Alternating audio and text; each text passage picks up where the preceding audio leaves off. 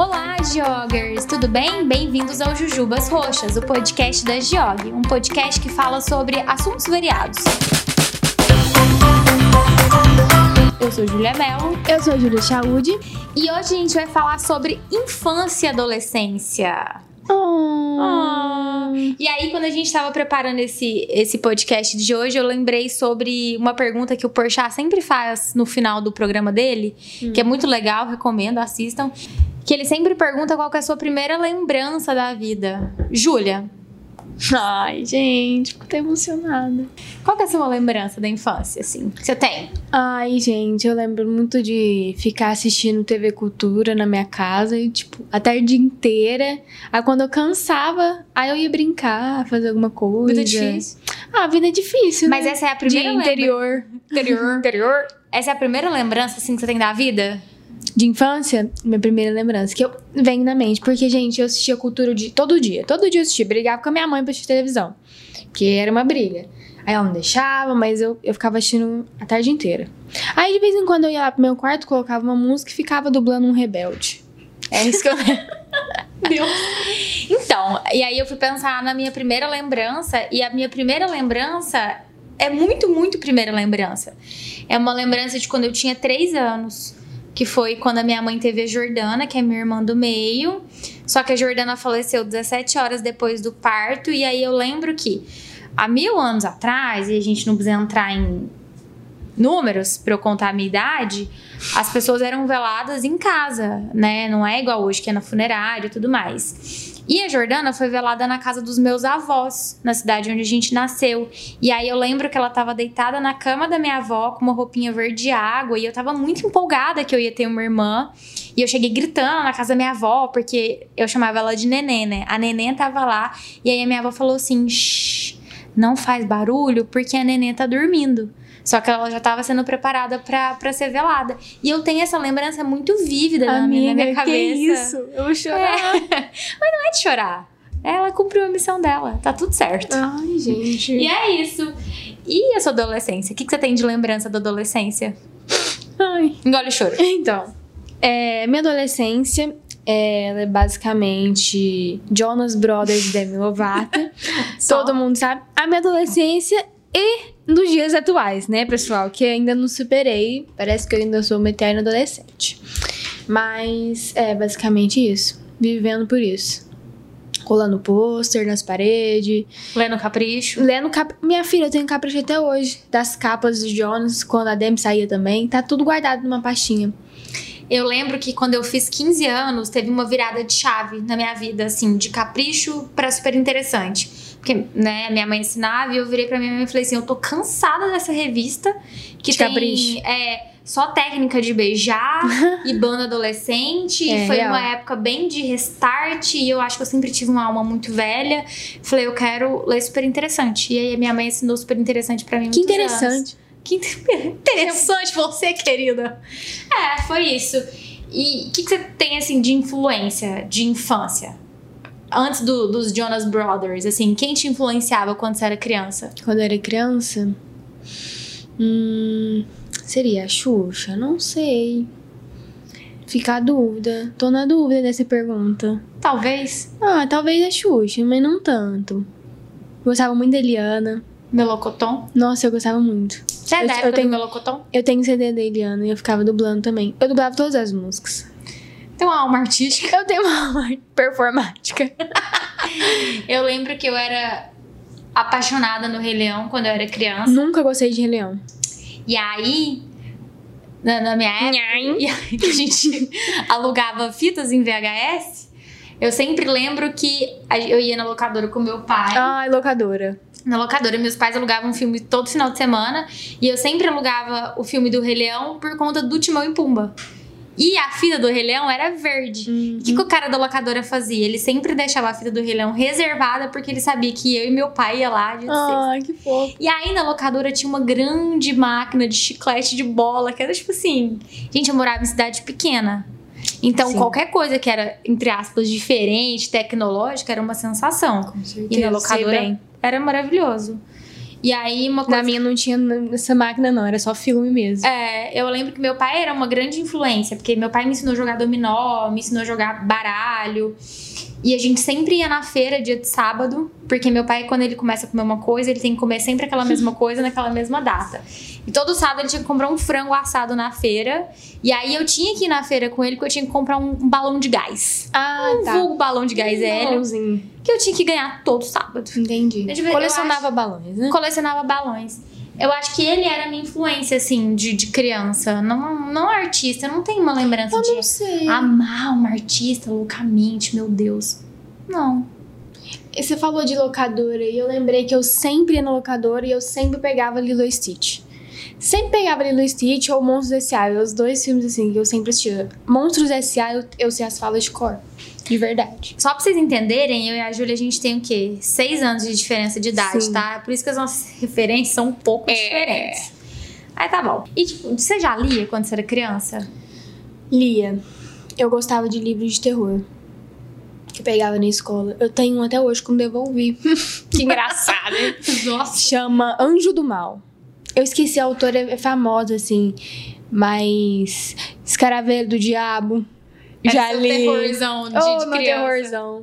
Engraçado, eu li todos os, os contos dos irmãos Green quando eu era criança. Ah, enquanto meu pai alugava filmes, a minha mãe pegava livros na biblioteca, eu também ia com ela. Só que aí eu pegava os livros e lia todos na- no mesmo No dia. mesmo dia. Eu não conseguia. É, Eu li mais na minha adolescência, assim. Na minha infância, não tanto. Eu li muito desde pequena. Mas na adolescência eu li mais. Eu sempre tive isso na minha cabeça, que eu ia ser uma comunicadora. Eu não sabia bem exatamente o que, que era ser isso, e eu achava que eu precisava me comunicar muito com as pessoas. Foi por isso que eu fiquei no pé da minha mãe até eu começar a fazer inglês, porque eu também achava que eu tinha que comunicar com as pessoas em outras línguas, né? então eu sempre li muito e me apresentava no coral da igreja, porque eu tinha que estar na frente, liderava o grupo do Ah, inglês. quer ser estrelinha em tudo. Muita estrela, muita estrela. Coitada das amigas da Júlia, né, Que gente? dó. Que dó. Mas eu lia muito, e aí eu também li alguns livros de quando a minha mãe era criança. Tipo, aí eu li toda a coleção do sítio do Pica-Pau Amarelo, porque a gente tinha essa coleção em Ah, casa. eu tenho a fita de quando eles vão pra lua. Nossa. Uhum. Eu li os livros. Eu li um livro que a minha mãe me- também leu, que chamava Poliana Menina. Depois tinha Poliana Ah, Moça. eu já li a Poliana Moça. Eu li Poliana Menina e Poliana Moça. Eu lia muito, muito, muito, muito. Muito. Real, É, assim. eu não posso dizer que eu lia tanto. Tinha eu era mais da música. É, assim, assisti Castelo Ratimbum, Ai, amo. ouvi Ruge, Ruge, tem o Ouvi CD da Ruge, Ruge. inclusive. cheirava chiclete e ler livros. E ler livros. Eu lia Capricho, no caso, fazia teste de qual Jonas Brothers eu ia me casar no futuro. Mas isso é adolescente ou criança? Adolescente. A adole- a adolescência já é diferente, né? Porque eu É. acho que aí muda, muda um pouco, assim, de influência e personalidade. Porque quando eu fiquei adolescente, quem me influenciava? Eu acho que eu sou meio estranha, ninguém me influencia. Eu também não, Muita sabe? Eu não tenho. Também. Mas assim, por exemplo, eu comecei a tocar bateria, eu tinha 14 anos. Ai, que sonho. Meu sonho é tocar bateria. E aí eu queria tocar bateria porque eu queria tocar bateria igual. Não vale rir, tá, gente? Igual o Serginho Erval do Roupa Nova. eu tinha 14 Ai, anos. pode ir, gente. Pode é ir. Um pouco velha, tá vendo? Eu sempre tive essa um pouco velha. Tadinha. E quando eu comecei a fazer dança do ventre, era porque eu queria dan Gente, dançar igual a Jade. já fez de tudo. E Ela quando eu fui tudo. É, e quando eu fui pro jazz, que eu parei de fazer dança do ventre e fui pro jazz, é porque eu queria dançar igual a Britney, porque eu ficava assistindo Ah. os DVDs da Britney e copiando. Entendi. Acho que todo mundo já fez isso. Eu não com a fazia- Britney, né? Não, eu fazia sempre. É. Eu colocava. Eu tinha uma televisãozinha, aquelas TV que tinha aquela caixa atrás, lá no, no meu quarto. E eu tenho o DVD da Shania. Em. Esqueci. Em Chicago. Que é o clássico. Ela tá com uma roupa amarela assim, Aham. já viu? Sim. Eu tenho esse DVD, eu tinha, né? Tenho Are you ready, Chicago? Exatamente. Eu colocava minha filha, eu tinha um chapéu que eu botava e performava dentro do meu quarto. A minha mãe entrava lá, acho que ela pensava assim: que Essa isso, tadinha? Que filha é essa? É, eu lembro que um dos DVDs da Britney, inclusive, eu comprei porque eu venci um concurso de redação no inglês. Era uma redação de Halloween, e aí é, quem fizesse a melhor redação podia escolher qualquer prêmio, e foi quando eu comprei meu DVD da Britney de Las Vegas. que é aquele DVD que tem a chuva, que o palco é em formato de chave. E eu fazia minhas performances. É aquele que tem o Joey? Não, o Joey é o Femme Fatal, é de 2012. ela gravou no Canadá. Eu já tinha saído do inglês há uns anos. Entendi. Mas é isso. E aí, quando eu. Conforme eu fui crescendo, eu já lia muito quando criança. Adolescente, eu passei a ler mais ainda, porque aí eu tive certeza na vida que eu ia ser jornalista, não que eu ia fazer relações públicas. E foi quando eu comecei a ter blogs. Então, assim, Blogs. eu tinha muitos blogs, que eu. O meu primeiro blog era de compartilhar minhas notícias. E aí eu compartilhava notícias da, da vida, assim. Depois comecei a fazer textos e comecei a escrever. é, Como chama, gente? Não é artigo. E comecei a escrever crônicas, e aí escrevi em blog por muito, muito, muito, muito tempo, assim. Ai, eu. Até entrar na faculdade. Aí, quando eu entrei na faculdade, eu cancelei meus blogs, excluí. Inclusive, não dá pra achar mais. Perdi meus textos, eu tinha textos bons. Aí. Mas foi, né? Se Eu- fosse no Instagram hoje, eu ia ter aquele Instagram de textão, sabe? É. De... Mas não tenho mais. Eu também sempre quis é, essa área. De- desde o nono ano, na verdade, não, acho que antes do nono. Eu já sabia que eu, ia, que eu que queria fazer publicidade, porque eu sempre gostei de escrever também. E aí eu lembrei agora que eu, que eu tinha um Tumblr. Você já teve Tumblr? Eu já tive Tumblr. Eu escrevia muito no Tumblr. Tipo, Mas eu fazia texto real, eu escrevia vários. Tem até hoje. Não, você dá pra já. Não vou Não, falar. mas o Tumblr, eu tinha Tumblr só pra ficar procurando inspiração de foto e tatuagem. Hum. Mas não, não, não escrevia eu no Tumblr. Eu escrevia muito, escrevia vários, vários textinhos. Eram uns textos bem adolescentes e tal, mas tem até hoje. E eu também, falando ainda da época de Jonas Brothers, eu não posso esquecer dessa época, gente, porque é até hoje. Então, tudo que eu vivi na minha vida, Jonas Brothers tá envolvido e Demi Lovato também. Aí eu tinha uma vizinha, chamava Laura. Oi, Laura. Oi, Laura. Você tá ouvindo a gente, Laura? Ah, ouve gente, Laura. Que a gente começou a virar fã do Jonas na mesma época. Então, na época de Orkut, a gente criou uma um, um perfil no Orkut, que era um fã-clube dos Jonas Brothers, chamava FC Jonas LA. e lá, a gente, minha filha, a gente, nossa, produzia cada coisa, era foto, tinha um álbum de cada um. Tinha álbum, é que tem o Joey, o Kevin e o Nick. Aí tinha álbum do, do Nick com o Kevin, do Joey com o Nick. Do, sabe? Tinha que fazer um fatorial de três pessoas pra entender quantos álbuns É, E fora tinha. isso, a gente tinha. É que era o fã clube real, então tinha carteirinha pra cada pessoa que queria. A gente falava assim: ó, quem quer carteirinha aí do fã clube, fala aí. Minha filha, metia lá no Photoscape a tarde inteira fazendo carteirinha. E minha adolescência foi essa. Você baixava música pirata na internet? Eu tinha um programa famoso chamava Ares. Conhece o Ares? também. E o Emule?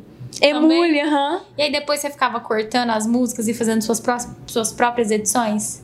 Isso eu não fazia. Eu não fazia, eu fazia? fazia muito movie maker. Inclusive, você já viu meus vídeos, você sabe Gente. meu potencial. A Júlia tem um canal no YouTube, olha lá depois, assim, muitos vídeos incríveis Só vídeo legal. do- dos Jonas Brothers, de montagens que ela mesma fazia. E assim, você enxerga um potencial publicitário nessa menina, Desde sempre, né? mereceu um prêmio em Cannes. Com certeza, gente. Vai lá, olha lá.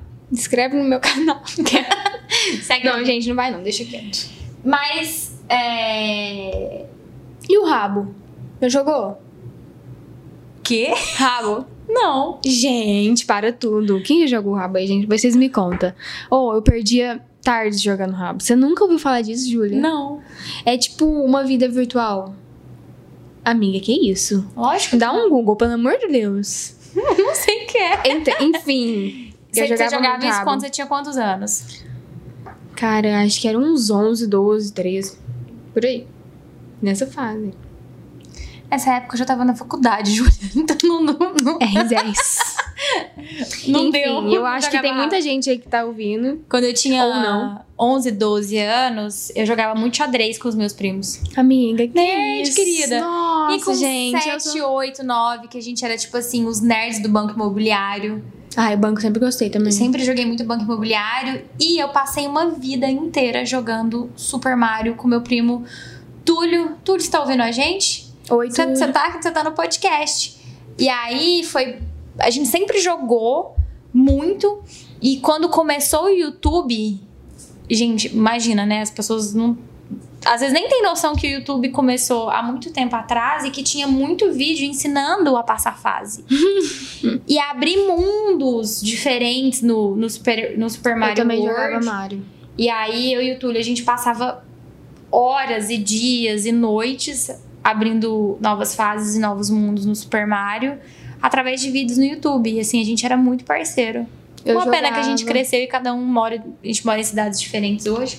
Então acho que a gente ia continuar jogando Super Mario. Eu lembrei agora que você falou de Mario também. Eu ficava jogando com meu pai, a gente ficava competindo no meu Nintendo de fita. Soprando as fitas? Soprando as fitas. Ai, que saudade. Saudades. Vamos marcar um rolê de jogar Mario? Ah, vamos. Beleza. E eu vou te apresentar o rabo. Eu tenho, gente, eu tenho certeza que quem, tá, quem é meu amigo tá ouvindo já jogou. Eu nunca joguei rápido, gente. Vocês me perdoam? Clube Penguin, você já ouviu falar? Não. Então tá, boa noite. Esse foi o podcast. Ai, Júlia. Acontece, né? Difer- Alguns diferentes jogam esta- xadrez. É, diferentes estações. Eu participei do clube de xadrez da escola quando eu tava Meu na sexta Deus. série. Eu jogava bugalha na escola, na gincana, e arrasava. Bugalha, você não sabe, não. Você morou em cidade pequena, você tinha que saber. Não, amiga. Bugalha, amiga, é aqueles negócio que você coloca assim um. Tem um tecido que dentro vai um monte de arroz ou areia e você fica jogando, pegando. Ah, mas lá em Uberlândia não tem esse nome, é outro nome. Aí que é Eu bugalha. não sei o nome, mas é outra coisa que a gente chama isso. Eu era campeã do bugalha na gincana da escola. Parabéns, eu nunca, partici- não, nunca participei de gincanas e nem de atividades físicas, porque eu era uma criança gordinha e tímida e isso não aconteceu comigo. Entendi. E aí eu fui dançar, porque era um mundo completamente diferente. Porque, lógico, né, a gente que é mulher, inclusive a gente já falou disso no podcast de feminismo. Se você não Hum. ouviu, ouve lá. A gente é ouvir. condicionado para as outras atividades. Não. Ah, eu tive uma época que abriu um curso de balé lá em, na minha cidade, Guará, famosa. Capital do interior de São. Paulo. Abriu o curso, né? E aí, meu pai e minha mãe falou: ah, vamos colocar a Júlia, né? Vai que dá certo. Ai, que essa menina cresce. Eu fiquei, eu acho que no máximo uns três meses, não deu certo. Foi jogar fute. E aí fui jogar fute. Não no balé não dava. Não deu pra mim. Chato É. demais. Eu sempre gostei já de dança. Não, eu amo dança, mas balé não.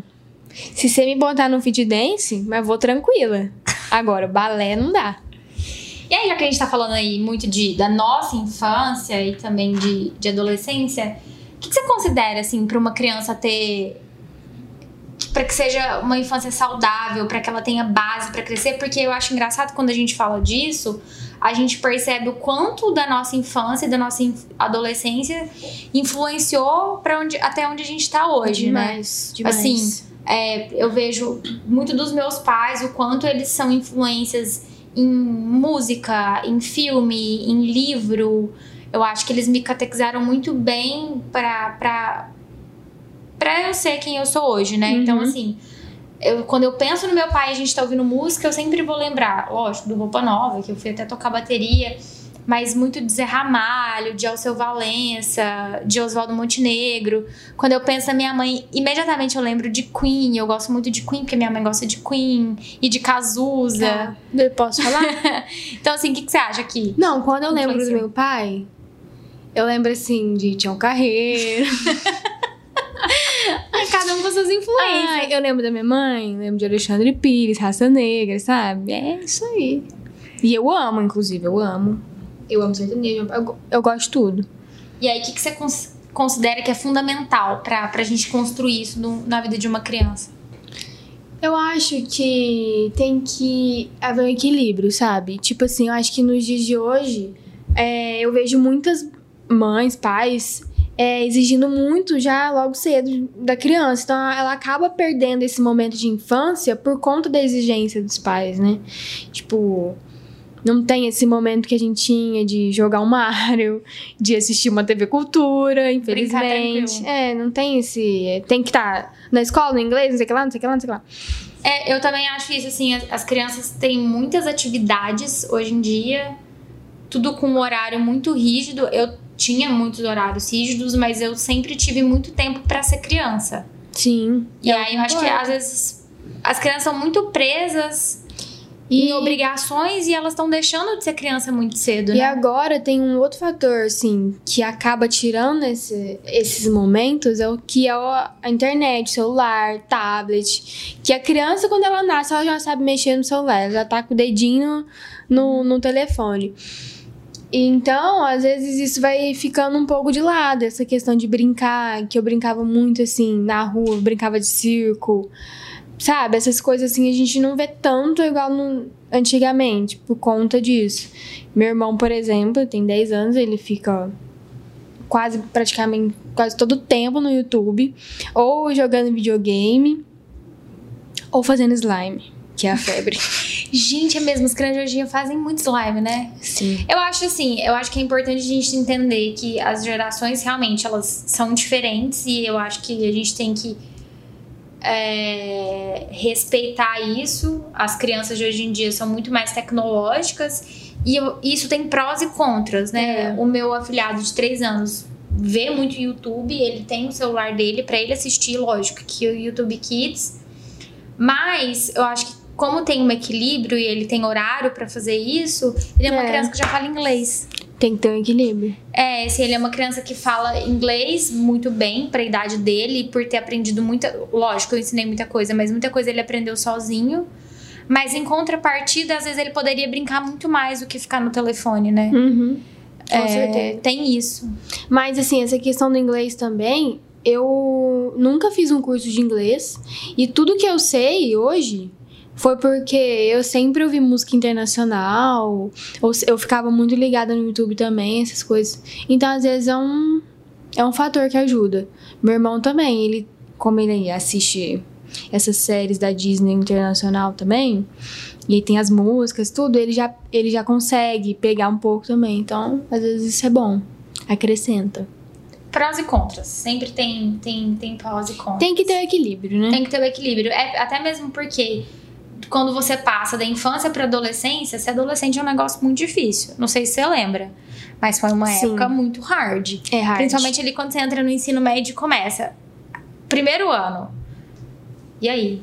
Tá chegando o vestibular. Faltam três anos, mas na cabeça das pessoas já tá chegando o vestibular. E aí você tem que decidir uma vida quando você tem 17 anos. Imagina você sair do, do ensino médio com 17 anos e ter que definir o que você vai fazer pro resto da sua vida.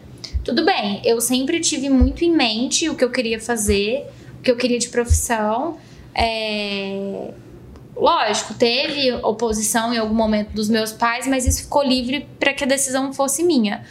Mas tem adolescentes que são condicionados a seguir Sim. profissão de pai, de mãe, que não tem liberdade de escolha, ou que não estão no momento ainda de decidir, que não sabem muito bem o que vai fazer e como é que vai fazer. Até antes de entrar no ensino médio, né? Já tem. Eu já vi isso. Pais que ainda. A criança tem o quê? 10, 11 anos e você pergunta: ah, o que, que você vai ser? O pai já fala: ah, ele vai ser médico. Ah, ele vai ser isso. Às vezes não, não é nem isso que se passa pela cabeça, né? É por isso que a gente tem um, um alto índice é, de crianças que crianças e adolescentes que já sofrem algum tipo de distúrbio mental, é, de alguma ansiedade generalizada ou de depressão mesmo. Porque acho que falta um pouco das pessoas entenderem que, sendo criança ou sendo adolescente, ele é um indivíduo que precisa ter sua vontade respeitada em algum momento. Lógico que quando você é pai e mãe, você tem a obrigação de orientar para que essa pessoa cresça bem, saudável, mas acho que falta um pouco dessa noção de. É, não de- tem que de- impor, né? de- é exatamente isso, de não ter imposição. É, e tem um dado da OMS que fala que suicídio é a terceira principal causa de morte entre adolescentes, né? Entre 15 e 19 anos. Então é- um dado muito alto, que precisa de atenção. Sim, toda essa pressão que, que acontece na adolescência, ela vai acarretar problemas depois, querendo ou não. É- é, pode crescer com algum trauma, com algum bloqueio, que isso vem desde sempre, né? Se for olhar, veio da infância, da adolescência, tudo que aconteceu. É, tem outro dado da OMS que fala que uma em cada seis pessoas entre 10 e 19 anos tem depressão. 10 e 19 anos, ou seja, é muito Sim. são pessoas muito jovens, né? Eu lembro que meus pais se divorciaram. Eu tinha, eu ia fazer 10 anos, eu ainda não tinha 10 anos. E aí eu morava numa cidadezinha pequena, no interior de Goiás, e aí a gente voltou para a cidade da minha mãe, que é Uberlândia, em Minas. E aí foi uma, uma mudança muito brusca de estilo de vida. Eu saí de uma cidade pequena para ir morar numa cidade grande. É, ficou, minha família ficou para trás, todos os amigos que eu construí na minha infância, a gente sempre estudou na mesma escola, também ficaram para trás. Isso foi muito confuso para mim. Sair de uma casa que era minha para morar depois numa casa que não era mais minha, e aí uma escola nova, é, uma turma de inglês nova. E era muito complicado, porque imagina, se hoje em dia as pessoas não falam tanto de saúde mental, imagina há 17 anos atrás. Sim. Era muito mais difícil. E aí eu lembro que a minha mãe colocou eu e meu irmão na terapia, mas era um negócio meio que obrigado, a gente tinha que ir, e eu odiava ir pra psicóloga. Por quê? A minha terapia era dia de terça, 5 e meia da tarde. Era meu horário de avaliação. Ah, Basicamente, era meu horário de avaliação e eu odiava ir pra terapia. Odiava, odiava, odiava. Diferente de que quando eu fui pra. voltei pra terapia quando eu tinha 18 anos, que eu também tava passando por um processo muito difícil de saída do ensino médio pra entrar na faculdade fazendo cursinho, que eu assim, era meio atolada em estudar, sabe? Só um pouco. Coisa leve, tranquilo tranquilo. eu já voltei pra terapia por vontade própria e aí eu tive um desempenho muito melhor. Mas aí eu entendo que houve esse cuidado da minha mãe em relação a, a prestar atenção em mim e meu irmão com essa mudança de vida, mas eu acho que faltou muita comunicação entre a gente. Olha, você vai fazer terapia por isso, por isso, por isso, porque a gente tá tendo essa mudança de vida e tal, porque seu pai a gente tá casado mais. E eu vejo hoje, olhando para famílias que têm criança, que falta muito essa questão do, do diálogo.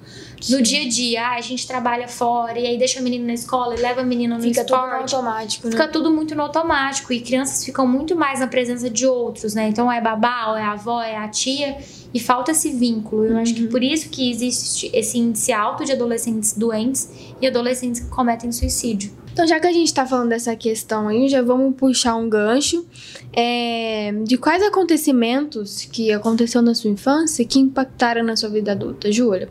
Conta pra gente. Abre seu coração. Abre seu Eu acho que coração. essa questão do divórcio dos meus pais, é, acho que o nascimento do irmão do meu irmão também impactou muito a minha vida. Eu acho que eu falei da história da Jordana e aí meus pais perderam a Jordana e depois nasceu o Heitor. O Heitor nasceu e eu já ia fazer seis anos. É. Eu acho que ele é uma pessoa extremamente influente na minha vida que me faz ser uma pessoa melhor, que me, me ensinou a dividir, que existem outras pessoas além de mim mesma. Eu acho que eu sou uma pessoa totalmente diferente porque eu tenho irmão. Acho que se eu fosse filha única, eu seria insuportável. Eu também senti isso. Meu irmão nasceu em 2009, quando eu tinha 12 para 13 anos. E aí, meus pais tinham um restaurante na, na minha cidade.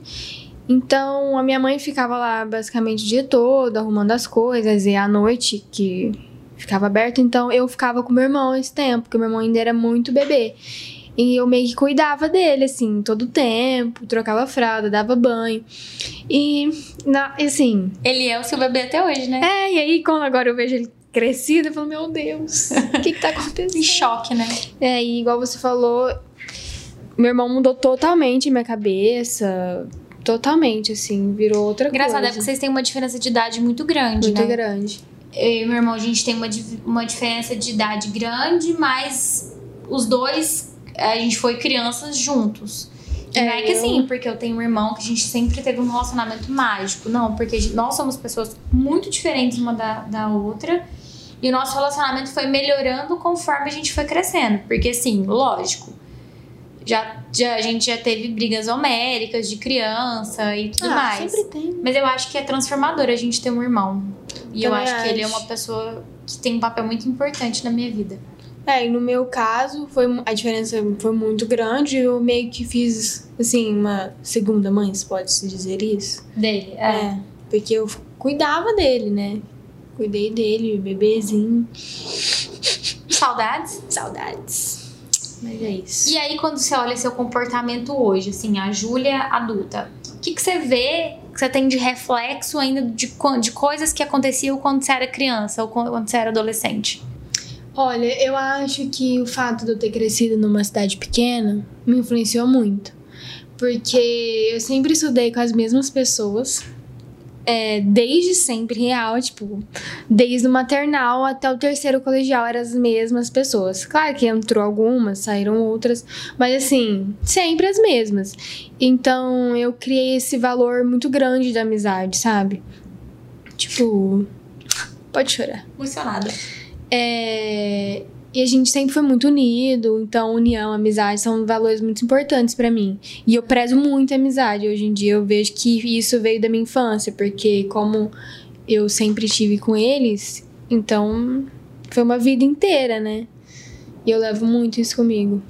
Engraçado, como eu mudei de cidade e era de uma cidade pequena que todo mundo se conhecia, fui para uma cidade que a gente não conhece as pessoas, foi como se fosse como se fosse não, né? Foi uma virada de, de chave muito grande.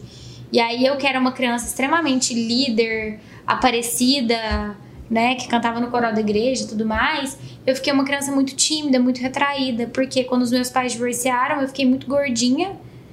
Aí rolava um bullyingzinho na escola, porque eu era menina nova, que vinha de cidade pequena, que os pais eram separados e que era gordinha, então tinha muita resistência comigo. E aí eu fui me retraindo. E aí hoje eu vejo que em alguns casos eu ainda sou uma pessoa muito tímida por conta, acho que, do, do que aconteceu quando eu era criança. Lógico, assim, por conta da minha profissão é muito difícil ter vergonha toda hora, mas eu tenho muita dificuldade em lidar com pessoas novas. Chegar em um lugar e ser a novidade. Isso para mim ainda é muito difícil, imagina. 17 anos já se passaram uhum. e eu ainda tenho dificuldade com isso. Gente, sabe uma coisa que eu lembro muito de quando eu era criança? Que eu ia na casa da Fernanda. Inclusive, ela tá aqui. Ela que grava esse podcast. Fernanda é nossa produtora. Isso. Ela é minha amiga de infância, uma dessas que eu falei para vocês. Ela é da minha cidade, minha amiga até hoje, inclusive aqui no meu trabalho, né? Vocês podem ver que ela me persegue. é... Que eu lembro que a gente ia na casa dela e assim, eu nunca tive Barbie. Nunca tive. Eu tinha Polly. Não, Polly não. Eu tinha aquelas Polly, mas era do 99. Sim. Que tinha saia Sim, essas coisas. eu nunca tive Barbie. Minha mãe nunca me deu. Mas tudo bem. Então eu cresci e aí tudo bom. E aí eu ia na casa da Fer, que a Fer tinha várias Barbies. E, gente, juro por Deus, não tem como eu esquecer isso. Ela tinha um castelo da Barbie. Mas era perfeito, tinha até elevador que você rodava assim, subia e descia. Nossa, eu queria ter sido sua amiga, Fer. Eu não pois tinha é. castelo, eu tinha Barbie. Privilégio de ser amiga da Fernanda. Eu não tinha castelo de Barbie.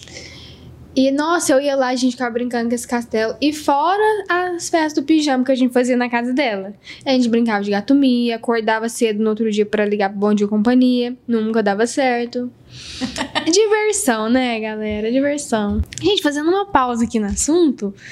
Vocês estão de quarentena ouvindo esse podcast? Depois conta pra gente. Essa pandemia do coronavírus, né? E é importante que você fique em casa, tá? Não sai pra barzinho, não vai pra praia, não vai fazer nada. Fique em casa. Vai ver uma série. Escuta o podcast da Giog. Aí, ó, já tem três episódios pra você ouvir. Usa o cupom de desconto da e vai fazer um, umas Dá uma olhada lá no site. Tem Jujubas coisa boa. roxas. É. Ganha 15% de desconto. 15%? Eu ouvi isso, produção? É só, isso mesmo. Só me confirma. Cupom Jujubas Roxas, 15% nas compras no site. Vamos aproveitar isso. Pronto. Essa quarentena de estilo. Pra dar uma atualizada nas dresses. Dá um upgrade, né? É. Um upgrade. Mas, voltando aqui ao nosso assunto, quando você lembra aí da sua infância, da sua adolescência, como é que era o relacionamento com seus pais? Papo livre? Tabus em casa? Era suave, não era? Assim, era livre, mas nem tanto, né? Tem aquela, aquela coisa. Depois que a gente foi, foi crescendo tal, aí. Mas assim, meu relacionamento com os meus pais sempre foi muito bom. É... Eles são tudo que eu sou hoje, assim, meio palhaça, sabe? Herdei deles, porque minha mãe. Nossa, mãe, desculpa, cara, te falando isso. Um pouco de vergonha hoje. Mas a minha mãe, ela é bem.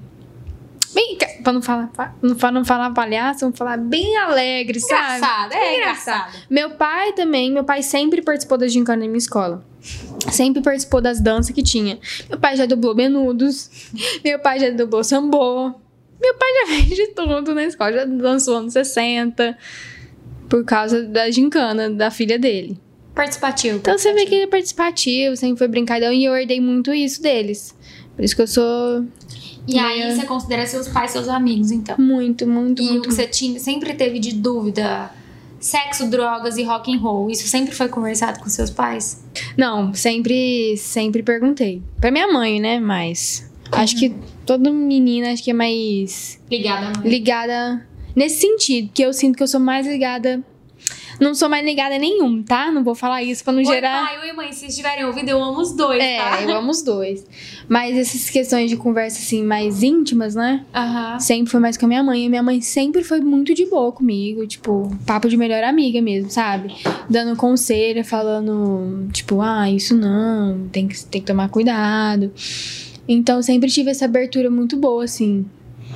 Um dos meus maiores traumas de adolescência foi ter menstruado durante as minhas férias na casa do meu pai. Eu não tava com a minha mãe. E aí, meu pai é uma pessoa super séria, sistemática. Ficou como se nada tivesse acontecido pro meu pai. E a minha mãe ficou, coitada, em choque, porque a gente tava a 600 quilômetros de distância uma da outra. E aí, quem me ajudou foi uma tia minha. Mas assim, sabe aquele momento que você queria muito sua Estava mãe? mãe. Eu não tive a minha mãe. Eu estava com a minha mãe. Eu não estava com a minha na, mãe. Na minha Isso, primeira isso me menstruação. marcou muito, assim, eu acho. Porque eu tava sem minha mãe. É, então, porque eu lembro da minha primeira menstruação, assim, eu não. Parece que foi normal, sabe? normal. É. Eu lembro que, assim, a, a minha melhor amiga de infância, ela ficou. Acho que foi. O dela aconteceu um ano antes da minha e ela tava em casa. E aí os pais dela deram parabéns, ela ganhou presente, um café da manhã, tipo, como se ela estivesse renascendo, uma da vida.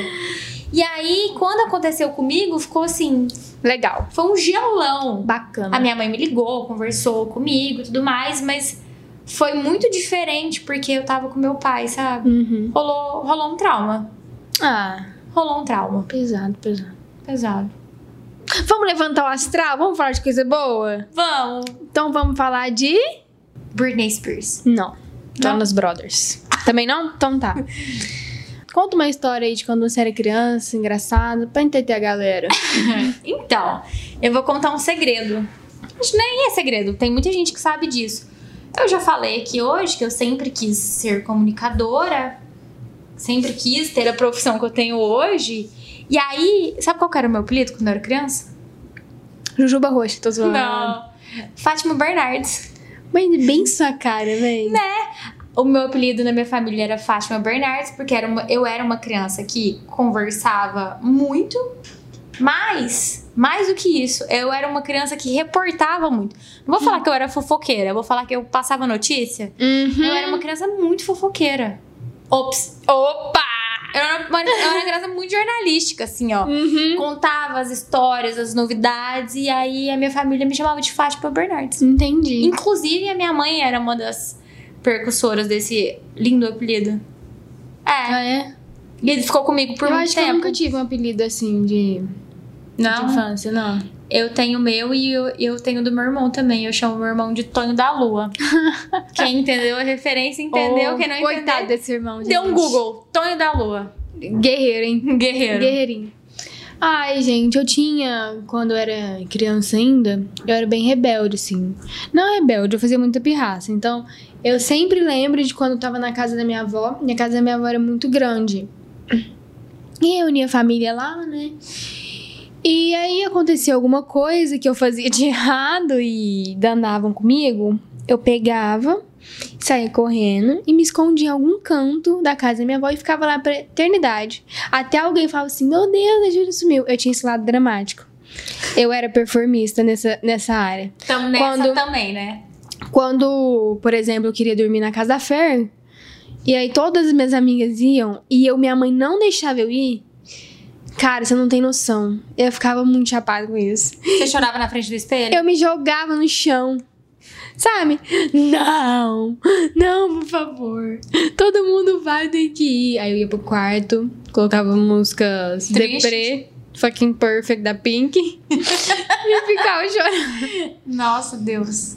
É, eu sempre fui assim, tive esse lado dramático. Então conta pra gente lá no Instagram, arroba Joias, como é que foi a infância e adolescência de vocês, uma história engraçada aí. Conta se já jogou rabo também, que é uma informação relevante. Não, conta pra mim o que, que é rabo. E também me conta qual, qual integrante do Rebelde você era. Eu não gostava de rebelde, então eu não era nenhuma, mas. Ninguém se importa. Ninguém se importa. Conta pra gente quem mais que vocês querem ouvir aí no, nos, nossos, nos nossos próximos Isso. podcasts. A gente vai estar de volta semana que vem. Semana que vem tem convidado. Tem convidado, hein? Semana que vem Hum, tem Quem convidado. será? Fiquem aí ligados. Só pra gente. Eu ouvi Madonna? Hum. Não, Beyoncé? não.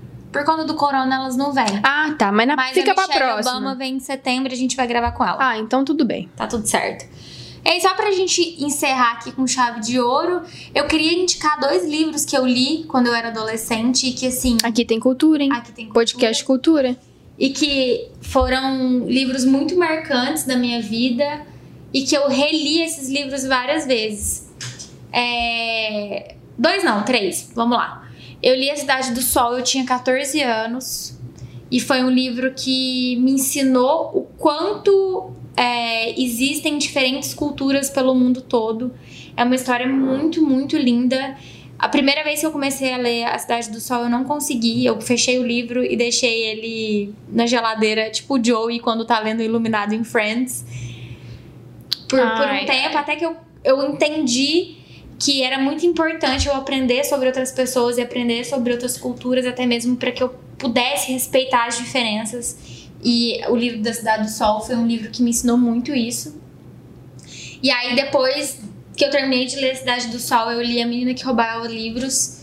E foi um livro que eu já li cinco vezes. E é um livro que mostra muito sobre a humanidade das pessoas em tempos difíceis e como o preconceito ele é muito grande. Não, não vou falar dessa parte do preconceito, não, porque senão eu vou ficar militando e eu não vou militar hoje. E aí, a menina que roubava livros mostra o quanto a, a humanidade das pessoas é bonita. É uma história muito bonita de um casal que adota é, uma menina e aí Que roubava livros. que roubava livros. Ela rouba livros de verdade. E é, esse, esse livro é narrado durante a Segunda Guerra Mundial na Alemanha. E esse casal que adota essa menina também abriga um judeu no, por- no porão deles. E ela, né, tem uma história muito bonita que é narrada pela morte. A morte que recolhe a- as almas durante a guerra vai narrando o, a história da Liesel. É bem lindo. E aí, o último livro que eu queria indicar é um livro que eu li a primeira vez quando eu tinha 16, depois eu li com 17, depois eu li com 18, depois eu li com 20, com 22, com 24, com 26. Então tá. Então tá bom? Chama Olhar os Lírios do Campo, de Érico Veríssimo. É um clássico da literatura brasileira e é um livro que fala sobre redenção e perdão. E o como a gente às vezes se deixa influenciar por, por outras pessoas e por ganância e esquece o que é muito simples na vida. Né? Como os lírios do campo, no Sermão da Montanha de Jesus. É um livro muito, muito, muito, muito, muito lindo e vale a pena ler. O Legal. que, que você quer indicar da sua infância e adolescência? Sem ser rabo e sem ser rebelde. Tá bom. E sem ser Jonas ou Demi. Outra coisa. Então é Eu isso, não acabou o Britney. podcast. Gente, uma coisa que me marcou minha adolescência foi o filme Show de Truman, que até hoje é meu filme favorito. É, de verdade, meu filme favorito de todo mundo. E me marcou, eu vi ele no colégio, no ensino médio. E a mensagem do filme, assim, quando eu vi pela primeira vez, eu não captei, assim, de, de cara a mensagem, até porque eu não tinha a visão que eu tenho hoje. Aí eu assisti a primeira vez, aí eu gostei do filme. Fui assistir a segunda, a terceira, agora. E aí hoje eu já consigo enxergar o filme de outra forma. E se você ainda não assistiu o show de Truman com Jim Carrey, ou vale a pena, de verdade. É um filmão. Filmaço. Um filmaço. Tinha na Netflix, mas. Poxa, hein? Dá seus pulos aí, gente. Dá seus Vocês pulos. conseguem assistir os Vocês conseguem, vocês é Vocês capaz. conseguem? Vocês conseguem assistir os filmes? Dá pra ler os livros? Inclusive, Olhar os Lírios do Campo tem e-books disponíveis online, gratuitos. Gente, é igual eu falei do livrinho no, no podcast passado. Um café. Toma um café, lê o livro. É tranquilo. Pronto. Aptvote. Aptitude.